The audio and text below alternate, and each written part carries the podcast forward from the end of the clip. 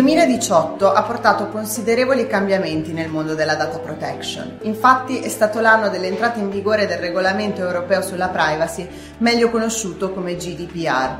Non appena il GDPR è diventato applicabile, gli Stati membri hanno adottato leggi e provvedimenti al fine di integrare ed adeguare le normative nazionali al regolamento. Ma quali cambiamenti ci attendono per il 2019?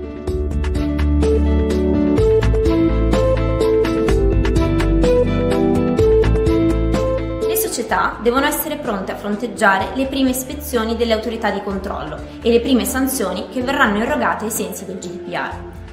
Infatti, il clima di tolleranza che si è respirato sino ad ora non continuerà a lungo e alcuni provvedimenti che sono stati adottati in questi primi otto mesi di applicazione del regolamento ne sono un esempio.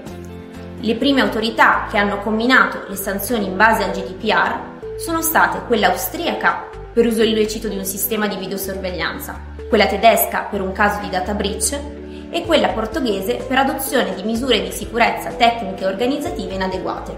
Da ultimo è stata erogata la sanzione più alta in materia, combinata a Google dal CNIL, il garante francese, pari a 50 milioni di euro. Le vicende degli ultimi giorni fanno quindi ben pensare al fatto che i garanti europei saranno più rigidi del previsto.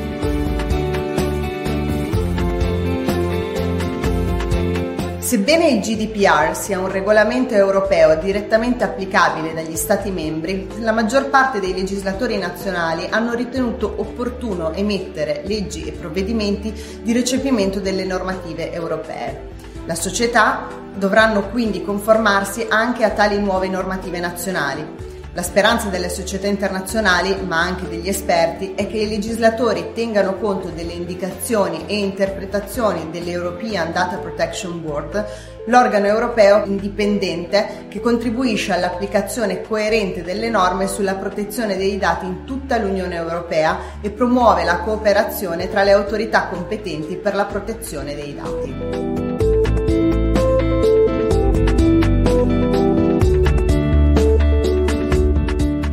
2019 potrebbe essere l'anno di svolta in materia di privacy online e comunicazioni elettroniche.